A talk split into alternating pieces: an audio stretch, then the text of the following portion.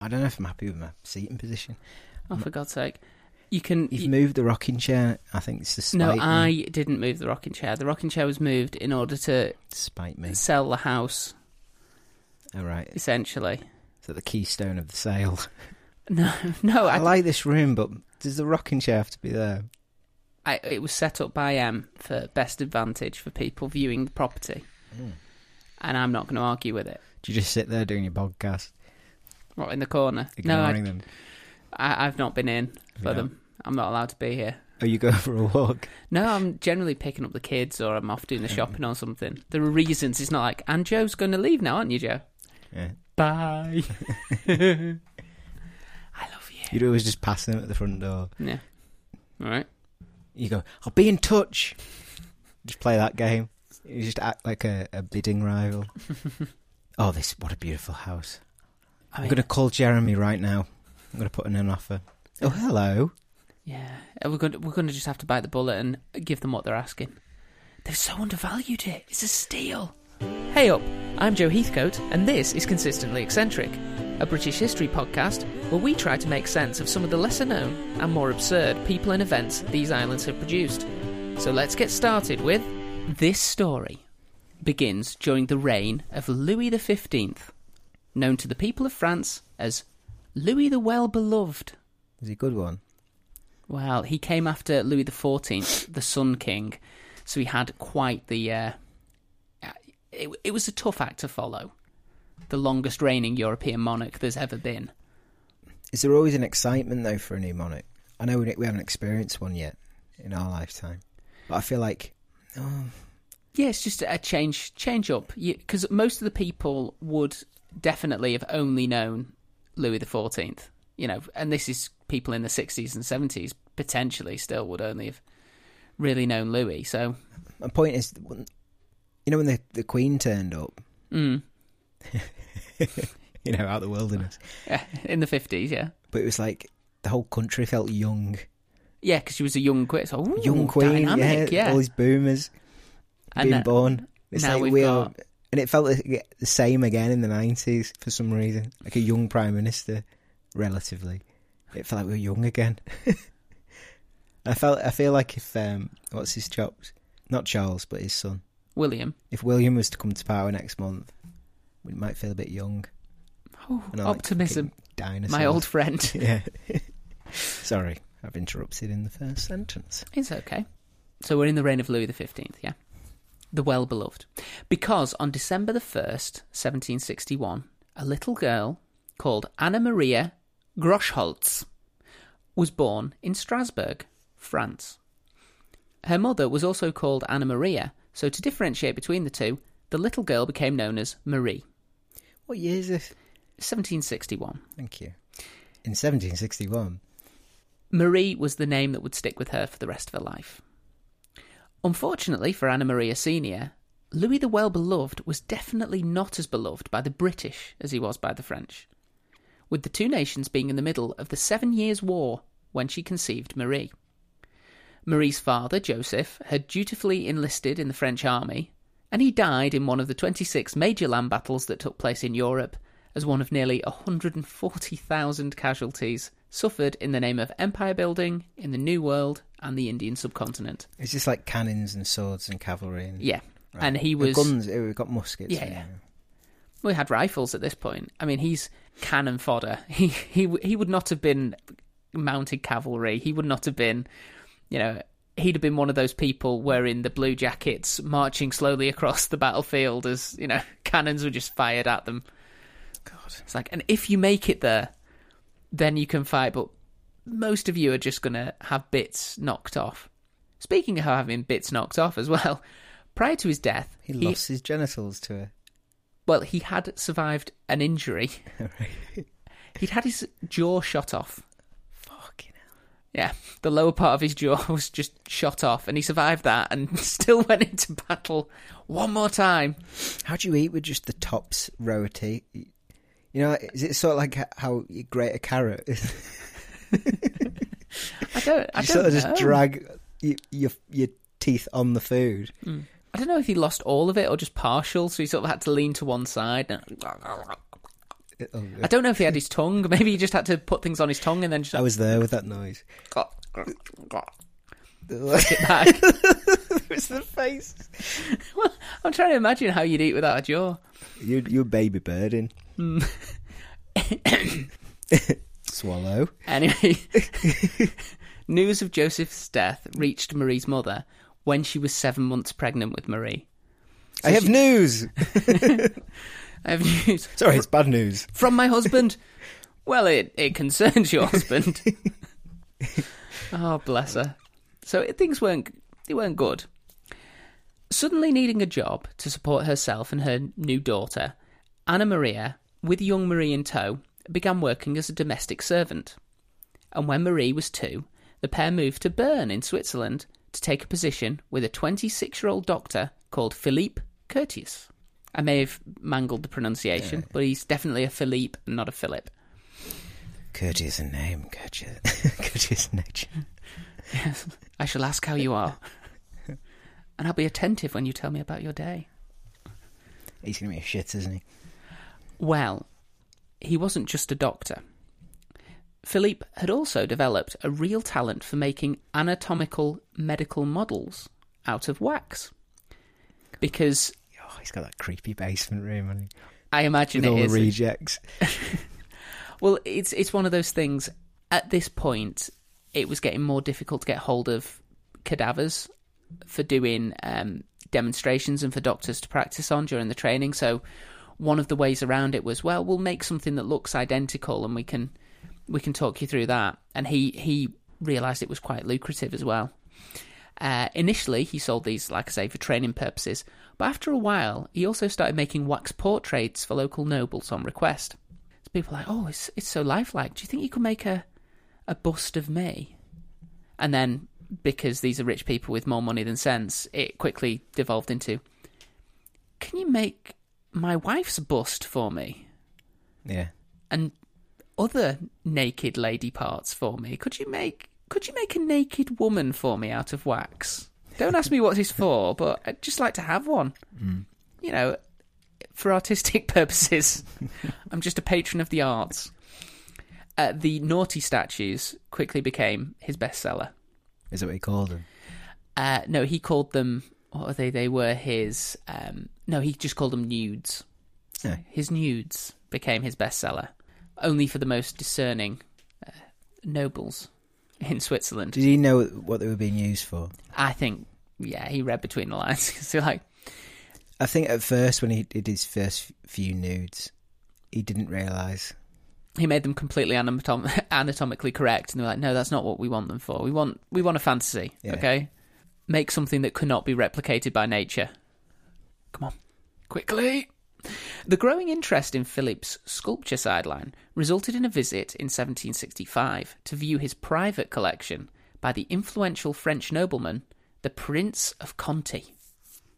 I don't know where Conti is. But the Prince of Conti, he was so impressed that he offered to become Philippe's patron on the condition that Philippe gave up on his boring old medical career, moved to Paris, and set up a permanent wax exhibition. Philippe accepted the offer, though apparently he made far more money selling naughty statues to the local Parisian boudoirs than he did from tickets to visit his anatomically correct waxworks. Yeah. Although this move to Paris initially didn't include Anna Maria and young Marie, within a year, courteous by name, courteous by nature, he had sent for them, uh, and the three lived together in an apartment on the Rue Saint Honoré. Hmm. It's not really known what the real relationship between Anna Maria and Philippe was. Loyal servant, generous Does she have an anatomically correct? body? She still has all of her lower jaw, yes. No, no. she hadn't removed it in solidarity. With the husband. If You're Joseph beautiful. Look. no, I mean, has he made port? Is, is he made a waxwork of her? As far as I know, no, Right. he didn't. And it, it was like, was it? Were they lovers? You'd think if they were lovers that he'd it'd be like an ode to Anne Marie. Mm. But there was even um, some people suggested that actually they were brother and sister, Right. and that it was just a case of when she'd taken a job cleaning, it was him sort of come on, I'll take you in, and so that you don't feel like I'm giving you, you know, charity, I'll take you in with a paid position because apparently, aside from cooking, she didn't actually do that much. It, it felt domestically like it was a married couple. Maybe just enjoyed than- the company. Well, possibly as well. Um, what is known, though, is that young Marie definitely saw Philippe as a father figure, someone she idolised, and someone she wanted to be like. Ah, it's Madame Tussauds. Well, no, this is Marie Grosholtz. Marie was new to Paris, and she was surprised to see that many of the people Philippe made waxworks of for his exhibition were not members of the nobility, but were people who were essentially famous for being famous.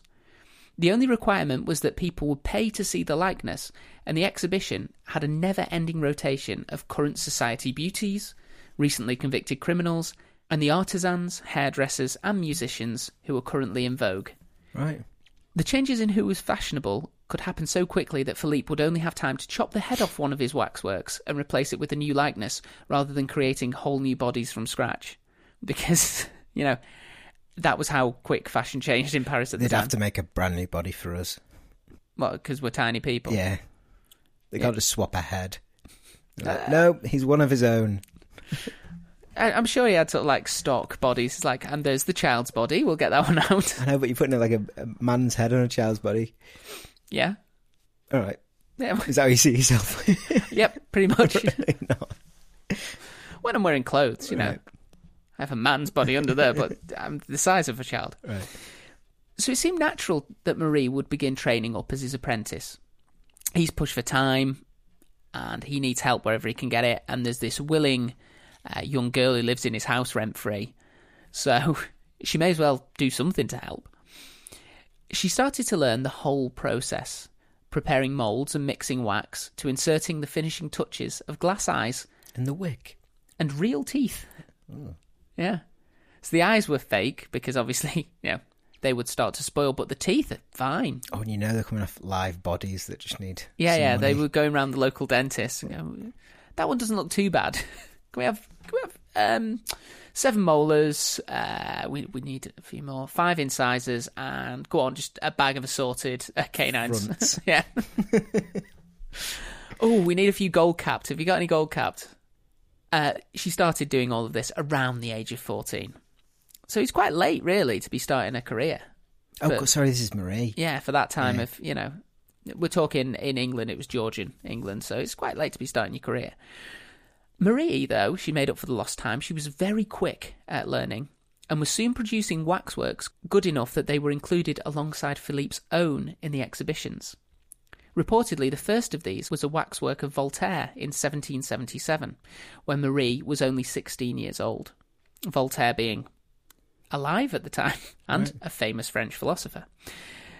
Steadily taking on an ever increasing role in the family business, Marie was earning increasingly more money.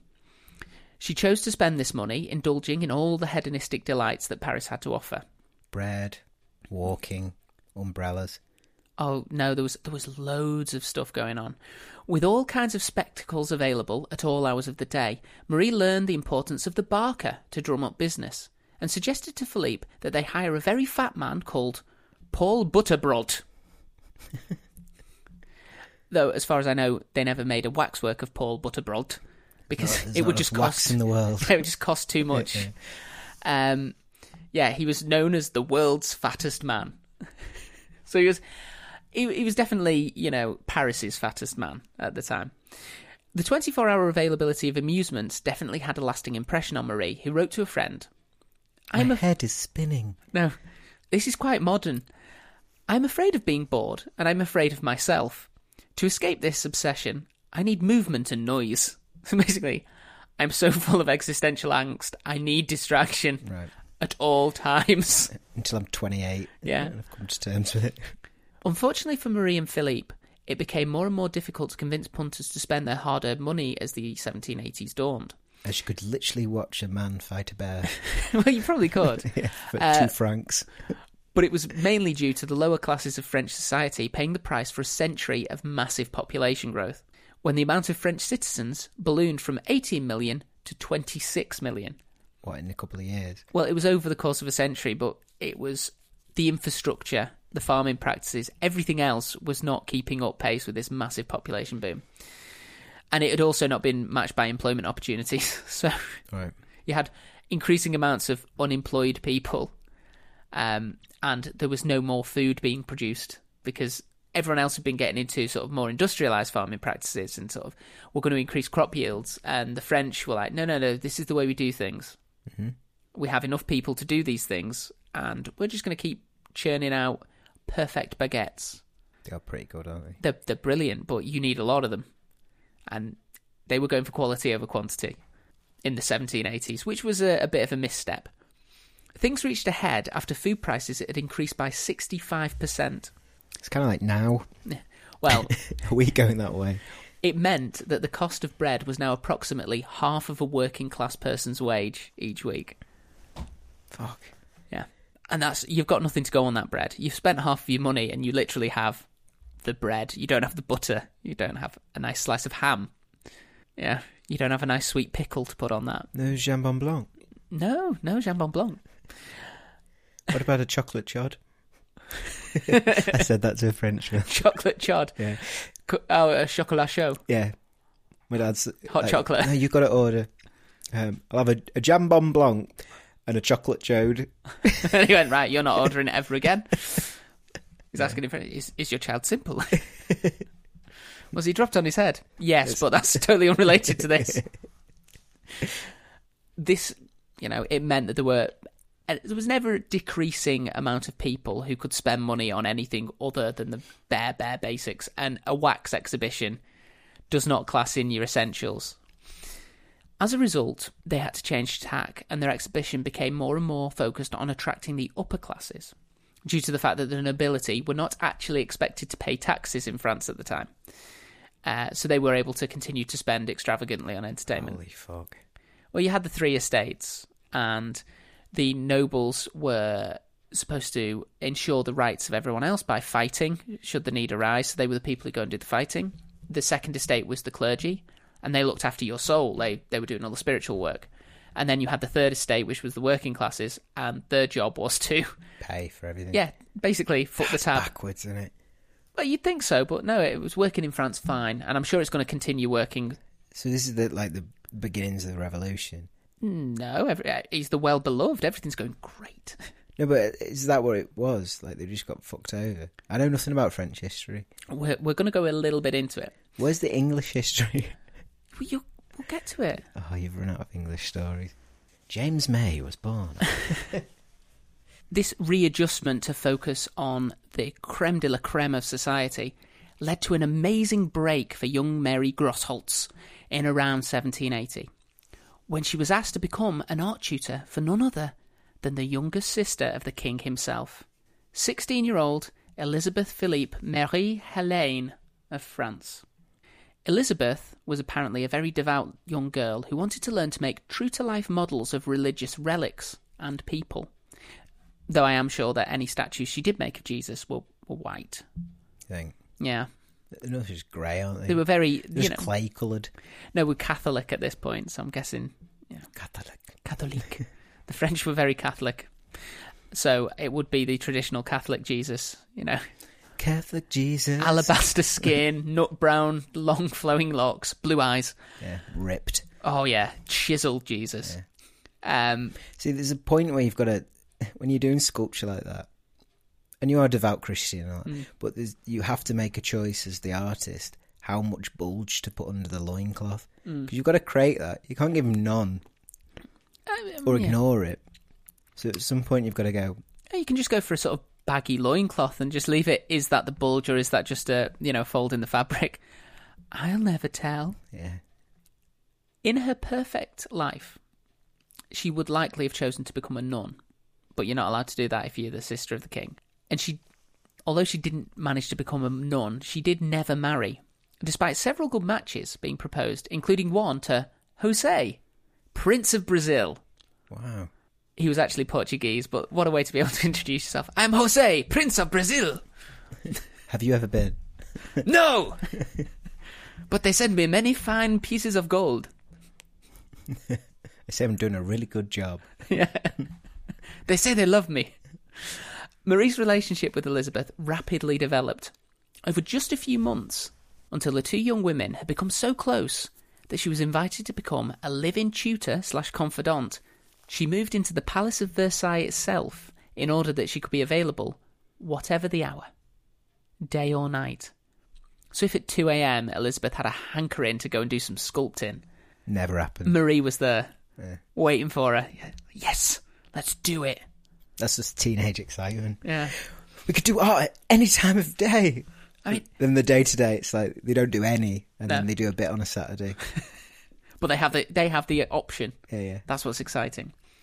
Over the next eight years, Marie Grosholtz found herself in the epicenter of court life. Due to her closeness to the king's sister, she was able to witness firsthand how Louis XVI, because we moved on now, Louis XV's gone, we're on to Louis XVI, who was not known as the well beloved, uh, was unable to stand up to his decadent wife, Marie Antoinette. How the court became ever more detached from the realities of the French people, and ultimately how this led to the downfall of the monarchy at the hands of bloodthirsty revolutionaries. She recalled at least one occasion when the king literally begged Marie Antoinette to stop spending quite so much money on lavish parties. Marie Antoinette refused, and the king, knowing he was powerless to rein her in, responded with a fatalistic, Then let the games go on. It's quoted. That is quoted. Because he was just like, fine. You keep partying, see where that gets us. He's he's hateable, isn't he? I think he's just a little bit weak. That's what I mean. He's hateable. And he's also surrounded by people who he's going, is this causing us trouble? You know, I'm, I'm trying my best. And they go, no, no, no. The people are fine with it. But he's always the last one on the dance floor.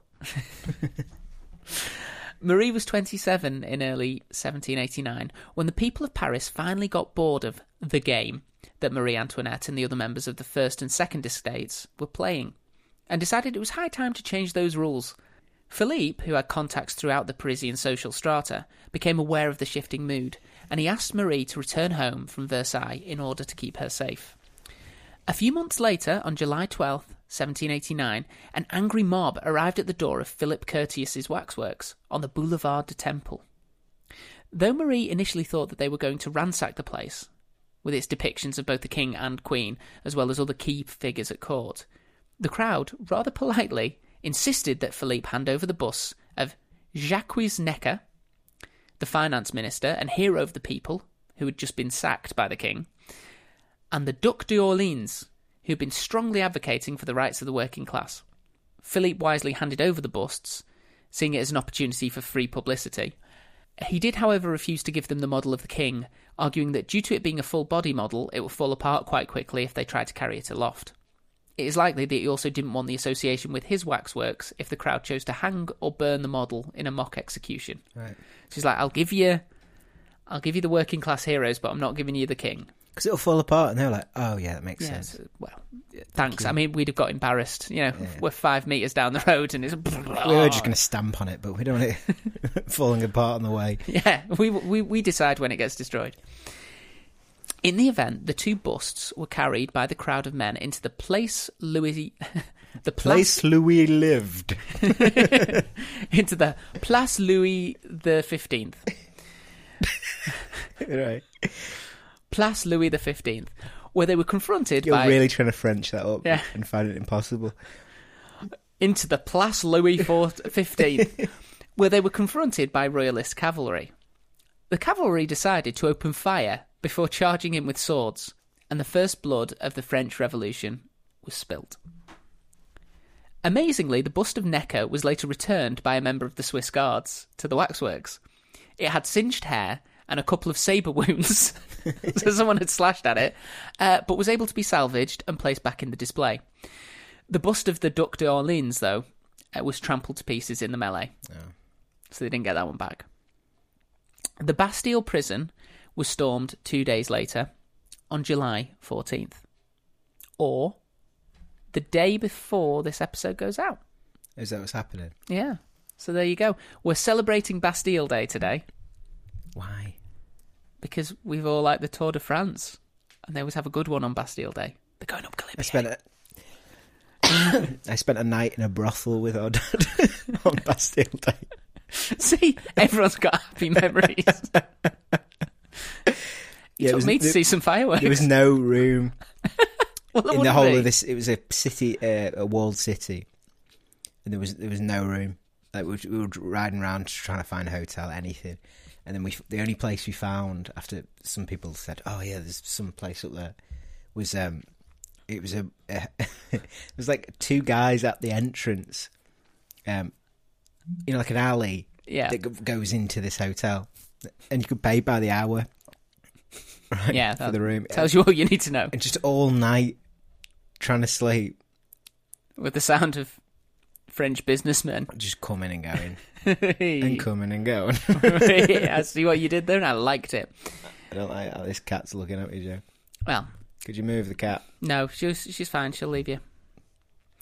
Philippe and Marie quickly realised that the revolutionaries had captured the imagination of not just the French public, but of people all around Europe.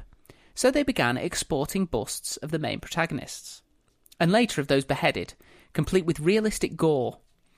More than a few of these were shipped to Britain, where Marie was mentioned in the papers for the first time, because she was helping to design these gory bits of memorabilia. While Marie had worked in Versailles for nearly a decade, Philippe decided to throw his lot in with the revolutionaries. he joined the National Guard and the Jacobin Club, and this resulted in Marie having to pretty much run the waxwork business on her own from this point. Because he's like, yes, I think you're going to win, so revolution! Damn those people who used to pay for me to do everything. I'm pitching my wagon to you guys because you're here now and you have swords, and I'm scared. It also left her in an awkward position, though, uh, because her personal attachment to the royal family had to be minimised, as the waxworks that she was displaying would be taken as an indicator of her political leanings.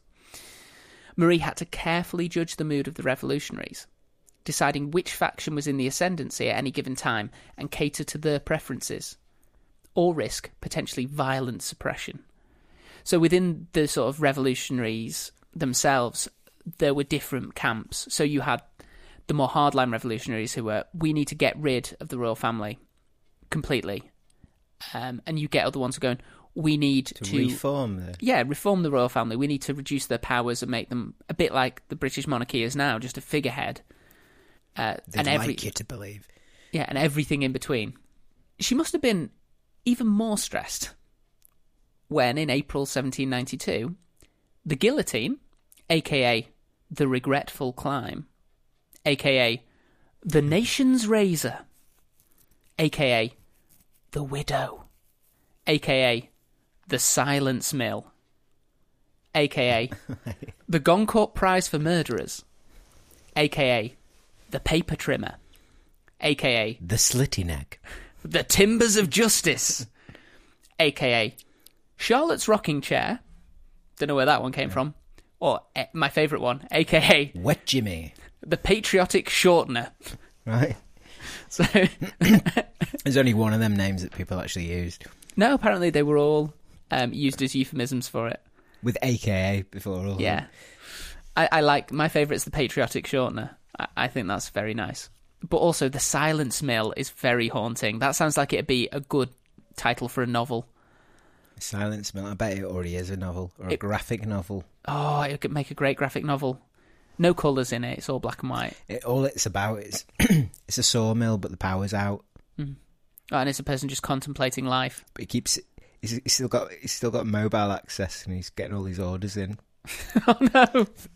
for planed pine. Yeah, the slogan, no, we're taking our business elsewhere. No! all my mill makes is silence. but yes, it was first introduced. A device to provide true equality for all citizens in a humane execution, where the head will be separated from the body in a fraction of a second. Though the first man to suffer this fate was a robber called Nicolas Jacques Pel- Nicolas Jacques Pelletier, who actually had to wait in prison for three months while the device was constructed and tested on corpses from a local morgue. So, as terrifying as it was for the people later on, you know, right in the middle of the terror, it was you'd be at the kangaroo court in the morning, you'd be chucked into a holding pen, and in the afternoon, you'd be up, whip, gone. He was told this was going to happen to him, and then he had to sit in prison in Paris while they slowly constructed this thing Right. did the beta testing, He probably could hear it going, sing dunk. Oh no, it's got stuck again. Oh shit. Throw some of the corpse up. I think I know what I did wrong. oh no. For three months. It would eventually go on to dispatch over 10,000 political prisoners during the period of the revolution, known simply as the Terror. That's horrible, Joe. 10,000, yeah. What in how many years? It's just a couple of years. Hmm. It was, you know, you were talking about dozens. When they had a day where they were going to do it, it was they'd bring a cartload of people and they just one after the other. Whip, whip, whip. It's better than hanging, isn't it? It is the best way. I mean, if you if you could choose a way of your own execution, that'd probably be it. apparently, I mean, a, a guillotine obviously didn't figure on this, but the best way to be killed if you don't want an accident to sort of draw out the suffering is firing squad in America. But I assume the hit rate of the guillotine was even better than that. Has to be. Yeah. I mean, what- necks don't differ that much, really, and you'd weight it to a point where it'd go through the thickest of necks. You, Oh, no, they had fattest massive- man in the world. massive he would. He, rocks. Basically, they screwed it into a massive rock, the blade. So they are huge. yeah. So it doesn't matter what necks underneath it. No, no, no. Um, And I guess the only way it's going to malfunction is it's not going to drop at all. Because if it drops, it's killing you. even if the blade falls off, yeah, that rock is going to smush your head to that'd be a good way, wouldn't it? uh, head smusher. Yeah, just between between two rocks, Isn't it? aka Brain jam. yeah, brain flower. oh. oh, I like that you put a bit of beauty in it though. No, I meant flowers in though. Oh, right, between two rocks. See, I thought you meant sort of like you slammed the rocks, and then when you pulled it back, the impression that the blood splatter had left is like a like you've pressed flowers. yeah. Initially, though, the nobility was simply confined to prisons, while the new revolutionary government decided what should be done with them. But the people of Paris were becoming impatient, and on September the 2nd, 1791, one of these prisons was broken into, and all of those inside were slaughtered. This included the Princesse de Lamballe, who was tortured and mutilated in her cell for around four hours before she eventually died. Her body was hacked to pieces, and then her severed head was brought by the still bloody murderers to Marie in her waxwork studio. This was the first death mask that Marie claims she was forced to make directly from the blood soaked head of a decapitated victim. Though there are no reports as to if she replicated the crude moustache that the revolutionaries had fashioned from Princess de Lamballe's pubic hair, Fucking hell. it would not be the last death mask that she would make. She's sort of straddled both worlds Mm. perfectly at this point. Well, yeah, they they wanted it was for publicity's sake. They were like, and here for people who couldn't be at the execution, you could mass produce these death masks to say, well, these are the people who we've killed. So is Louis the, was it sixteenth? Sixteenth. Yeah. Um, sorry, is her her sister the one that Marie had started working for? Was she- Where's she at this point? Oh, we found out what happened to her, but she she didn't escape. She's Uh, she was Would you say she's in a prison? she's in a prison probably at this point. After the royal family were imprisoned, Marie wisely removed their models from display, realizing that to offend the new regime could mean instant death. One artist who did not get this memo was German born Paul Philidor, who created controversy in a magic lantern show called Phantasmagoria. It's a good name. Hmm. Where he superimposed an image of Robespierre onto a devil, which is quite a right. strong political statement to make. It was only direct in- intervention from Philippe and Marie that kept him from going to the scaffold, and he decided it was about time to head across to the UK to perform in slightly less risky environments. Marie herself was arrested at one point and actually had her hair cut in preparation for an execution, should one be warranted. She was saved at the last by Philippe, who had been out of the country at the time of Marie's arrest. Oh. So there's some more psychological torture for you. It's like V for Vendetta. Yeah, just shaving your hair. Why? Why do you need to cut off my hair? No reason. How how wide would you say your neck is? Wouldn't so obviously there's some reason why they shave your hair and that's beneficial for an execution. I'm guessing it's just um, the, the the foot. I forgot what any of the AKAs. the silence mill. Yeah, but wouldn't it be easier carrying it afterwards if it's got hair? Yes. And you've sort of got to, like awkwardly hold I mean, when I say they cut it short, they just cut it off the neck, so you could still have a, quite a clump to hold it by. Right. Like your hair now would be fine. It's just to give that space.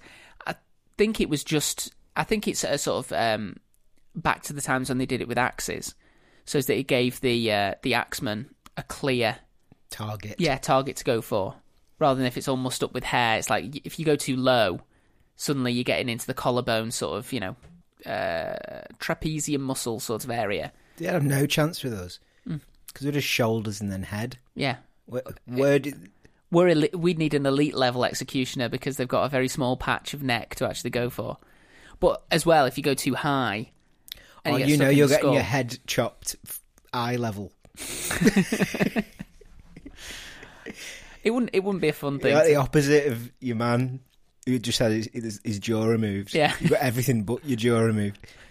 But you still got the, you still got the low bit of the brain stem Oh, like, functioning. like that chicken that Yeah, had, yeah. that decapitated chicken that just kept getting fed and was just running around. Like, yeah, he's working purely on that animal instinct now. Yeah. The, the higher mental faculties of the chicken, they have gone. Whatever they were.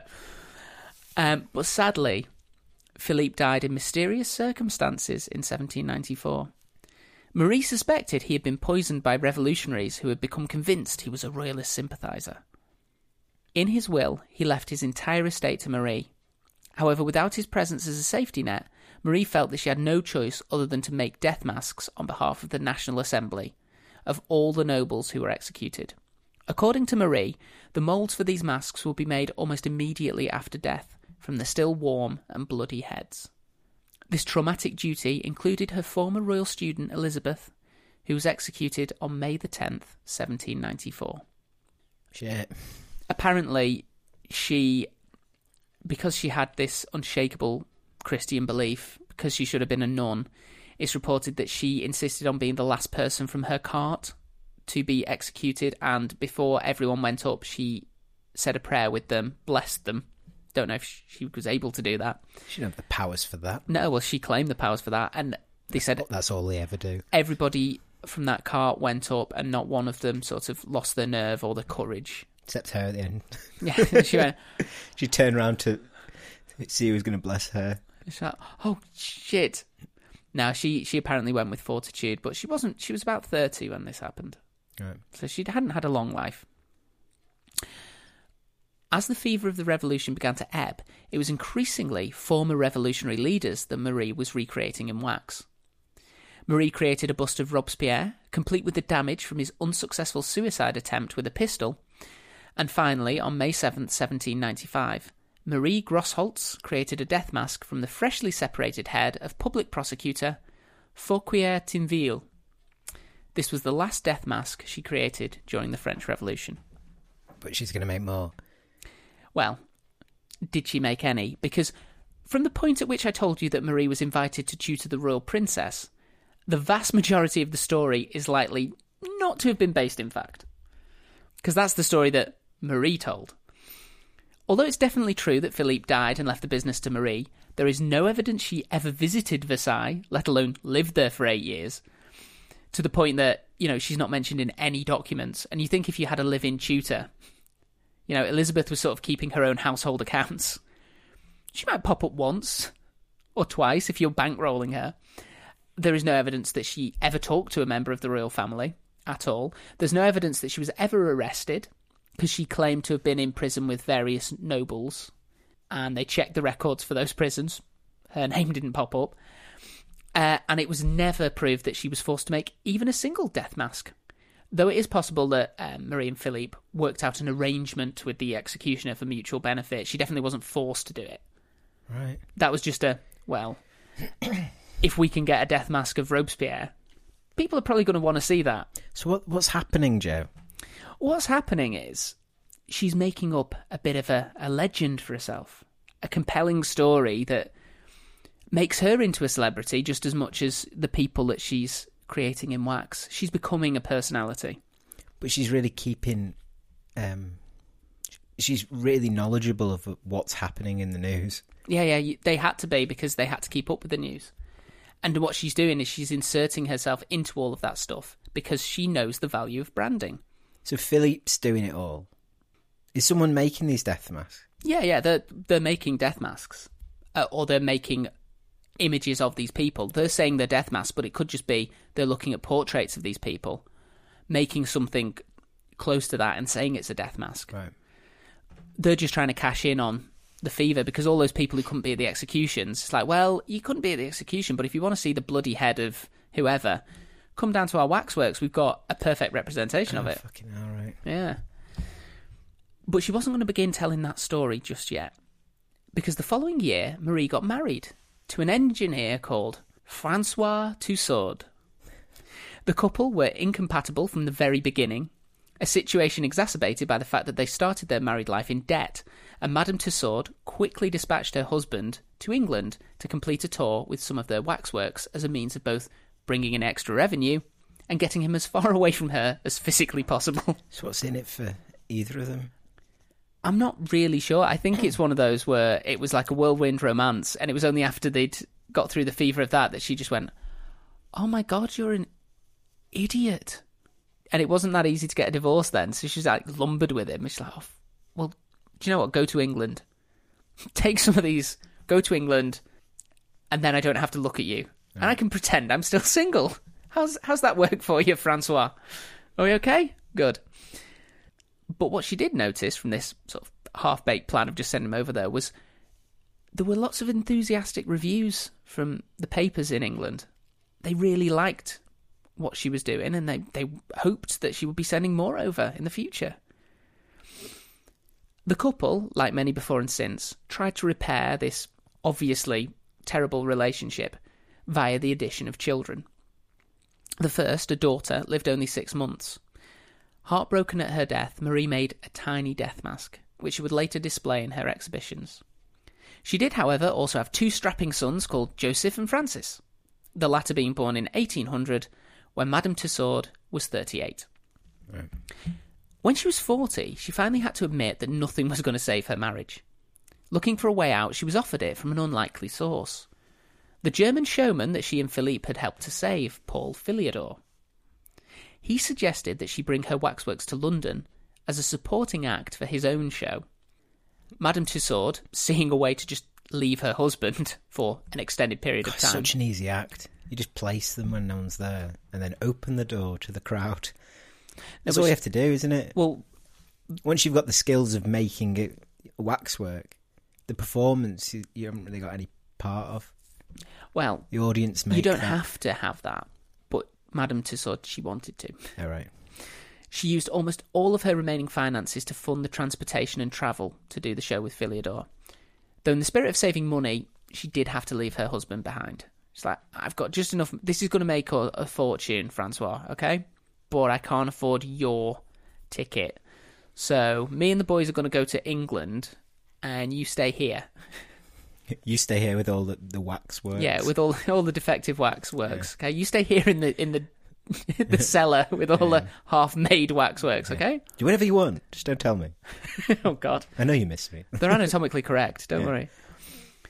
But while another French showman hit gold with his troupe of performing poodles, Fucking hell, performing poodles. yeah, Madame Tussaud found that the deal that she had signed with Philidor made it impossible for her to make any money for herself once her expenses had been covered.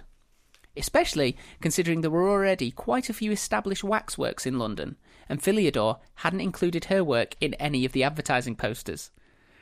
So no one knew she was there, sort of exhibiting in the room next door to his phantasmagoria until they got there, and then he went, "Well, that's a bit odd." You know, a few people went for a, a shufti, but it wasn't. Nobody knew that it was there. She also, at this point, couldn't speak a word of English, so she couldn't even drum up any interest. There's this random French woman shouting at me and trying to drag me into a side room. I think I think there are some bodies in there. They're not moving. Is she killing people? But Madame Tussaud was also a very determined figure, and she fell back on her methods of drumming up trade in Paris, quickly and accurately modelling people from current affairs. In this case, it was the would be regicide Colonel Edward Despard, who was executed in 1803. So she quickly whipped up uh, a, a model of this guy. Stuck it on another body. Yeah, stuck it on one of her ready bodies, put it in some, you know, bought a bit of English clothing from the local, um, you know, Shop. yeah, English clothes shop. Slapped it on him. Yeah, hab- well, no, she didn't. I don't think she ran the clothes up herself. I think she bought those off the peg. Um, you know, you can't be an expert at everything, Jack. Come on. But it worked because it started to get some word of mouth going. I don't know what a haberdashery is. I thought it It's was where you, it's where you buy um, the raw Materials. Yeah, so you wouldn't buy completed clothes in a haberdasher's. As, as far as I understand it, it's it's all the uh, accoutrements as well, so like buttons and ribbons and lace you can get from there. But Have zips been invented? Velcro. Velcro, no. Zips, I don't think so. Ooh. Toggle things. You pr- you definitely had a toggle at this point. All right. That's all the fastenings I I know. know. so she's finally getting some word of mouth going, and like bloody, hell, she whipped that up quick. She's obviously got some talent. She's got popper pants. Yeah. So she's starting to get a few more people through the door. It's looking like she's going to turn the ship around. Then Philidor announced that they were moving the show to Edinburgh. Right. And because of the contract she'd signed, she had to leave. Just as she was starting to look like she might break even in London, he's like, right, now you need to buy a train ticket to Edinburgh. You need to transport all this stuff to Edinburgh. We're going to Edinburgh. Because he didn't like that she was starting to get a few more people going to her exhibit than he was to his. What's his thing? he does the Phantasmagoria, so it's um, magic lantern. So it's like very, very early um, projections and almost moving pictures, Right. precursor to that. Madame Tussaud had barely had a chance to unpack in Edinburgh before France and England redeclared war. This time it was the Napoleonic War, and it meant that all travel for foreign aliens was severely restricted. In practical terms, it meant that Madame Tussaud was now stuck in the British Isles for the foreseeable. Oh, so wherever you are, you you can't move. Yeah, they're like, well, now we have this French woman who She's- could be a spy, so we can't let her go back to France until we've sorted out this war. So she was just, well, you're staying with us now. Mm, no So- harm Yeah. So before telephones and like mass communication. Well, if she can't go and tell him with a with a face, she's in, she's, staying no here. risk to us. Yeah. Unperturbed, Madame Tussaud set up in a little salon on Thistle Street in Edinburgh with a landlady who could also act as her interpreter and English teacher. The discerning people of Edinburgh made the show a success, and Madame Tussaud was well on her way to becoming able to buy her way out of her contract with Philidor, who she probably wished she had left to his fate in Paris all those years ago, because he was gouging her for most of her profits. Even though his show was not doing particularly well, because of the contract she'd signed in desperation, he was like, well, I'll just take it out of your cut. You know, we'll pool what we've made now, and I'll take half. And she's like, well, shit. And because he was getting really jealous, and it was looking like, you know, So it's been years, it's, we're talking about this is over the course of a year. Yeah. right? So She started out in London. Mister Two Swords is. Um, Yeah, he's he's just in France. He's running the and old. she's bringing the kids with her. Yeah, yeah. He's running the old waxworks, and he's slowly running it into the ground. Essentially, she's she's abandoned him. He just hasn't figured it out yet. Is what's happened, really. But Philidor, he's seen that she's doing really well again. His show isn't drumming up the excitement that he thought it would. So he again got a bit of a huff and said, "No, we're going to Glasgow. Right. We're moving the show again. We're moving it to Glasgow." And she's like, "But I've got bookings for weeks. People want to come down." "No, Glasgow." Again, Madame Tussaud was well on her way to establishing herself in Glasgow, uh, and again, Philidor announced that they needed to move. It's every time. Yeah, uh, How long is this fucking contract? it was, uh, I believe, it was till Death. he'd made a certain amount of money, so she had to buy a way out of this contract. Basically, Right. It, it, basically sounded like, "I'm going to help you set this up," um, because I know uh, all the agents in Britain. I've got the contacts, so I'm going to help you set it up during this first tour. And once you've paid me this sum of money from your earnings, then you can go off and do your own thing. But every time she was starting to get some momentum and thinking, I, I'm going to be able to buy my way out of this, he was like, right, Edinburgh, they don't get it. Let's go to Glasgow. They went to Glasgow and everyone fell in love with Madame Tussaud again because she was starting to tell her story about how she'd been front and Oh, centre so at the all revolution. she's figuring all that fiction out. Yeah, and she's talking about how she was friends with the king and she listened into conversations and how she met Robespierre and all of this stuff. And he went, Scottish people are stupid. We're going to Dublin. Oh, so he took her across to Ireland. But no matter the location, Madame Tussaud was outperforming Philidor. And when Ireland proved just as humiliating for him as Scotland and England had, he finally admitted defeat and let Madame Tussaud out of her contract so that she could set up on her own and enjoy 100% of her profits. So where she is she staying in Dublin or moving again? She's back to London. No, she was, um, from this point, she was just a travelling show. Oh right. Because by the time the Napoleonic Wars ended in 1815, her travelling show was well established in the British Isles. Yeah, because he, he he taught it her Yeah. by accident. And she'd gone, actually, Yeah, is great. I can do better than you. Everywhere we go, I'm making better contacts, and I'm because he would do stupid things like he he felt you've got to make you know you've got to spend money to make money, so he would book out venues that he really had no right to be booking out because he wasn't that popular. In the hopes that oh, if people see that I've booked such and such a, a theatre, they'll think I'm really high class. And all he was doing was all of his profits were going on paying Right, the overheads. yeah. Whereas she was like, well, I think my work speaks for itself, so I can book any old front room in anyone's house, and people will come. Word of mouth will spread, and I'll be filling that for minimal outlay. And she got really good at it, and she started to travel all through all of the counties. She didn't just focus on the capitals. She was every major city she'd hit up. She learned to speak English well. She crafted her persona, um, and she started to add other stories things that couldn't possibly have been true, like that she had been invited by Napoleon's wife, with whom she had shared a jail cell during the Terror. She added that bit in to do a living cast of Napoleon's face, making her waxwork the best way for regular Brits to get a good look at the man who had nearly invaded the country. She never met Napoleon, but she had a bust of him, which she claimed she'd, you know, done the whole thing with the straws out of his nose and layering the plaster of Paris on the Emperor of France's face.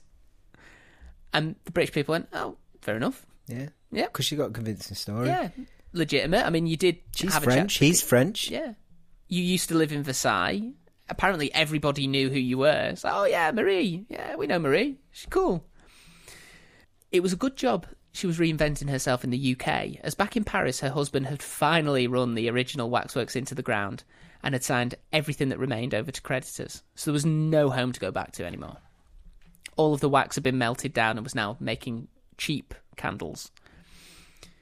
With no reason to return home, Madame Tussaud toured the country for 33 years with her two sons, but definitely not her husband, who she never saw again. She was constantly adapting to the changing parade of celebrities and criminals to keep her show fresh and relevant, and her reputation for quality developed to the point that she was able to slowly save her profits to secure the future of her two children. It was at the age of 73 in 1835 that Madame Tussaud finally set up a permanent home for her waxworks in Baker Street, London, complete with the now iconic Chamber of Horrors. Right. And one of her sons, um, this was shortly before her death, I believe, went out and bought one of the original guillotine blades, which was displayed in the Chamber of Horrors. I don't know if they still own it. I've never seen. I've never been. Hmm. I've never been to Madame Tussauds. any at all. Any, any. Well, you probably go after this. She wrote her memoirs, full of the lies that cemented her legacy. Do her kids believe the story? Oh no, they know it's they know They it's know bullshit, shit, but it's they also know that it is the patter. It is one of the things that gets punters through the door. Is her. And in 1842, she created a waxwork of herself that still stands at the door of the exhibit to this day. Madame Tussaud died in her sleep at the age of 88 Or did she? in 1850 Oh, while deep in the planning stages of a proposed expansion to take advantage of the upcoming Great Exhibition. come full circle. Mm. Her sons took over the running of the exhibition, and her grandsons after that.